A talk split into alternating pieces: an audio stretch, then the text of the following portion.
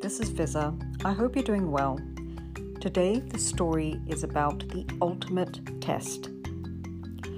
One night, four college students stayed up late partying, even though they knew they had a test the next day. The next morning, they came up with a plan to get out of taking their test.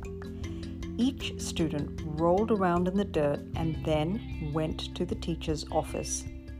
They told the teacher that they had a flat tire the night before and they spent the entire night pushing their car back to the campus. The teacher listened, and to the students' delight, he offered all four of them a chance to retest three days later. On the day of the test, the students went into their teacher's office. The teacher put all four of the students in separate rooms to take the test. The students were okay with that because they'd been given a chance to study. Please note the test had two questions. Question 1 was valued at 1 point. Question 2 was valued for 99 points. The first question on the paper was Please confirm your name.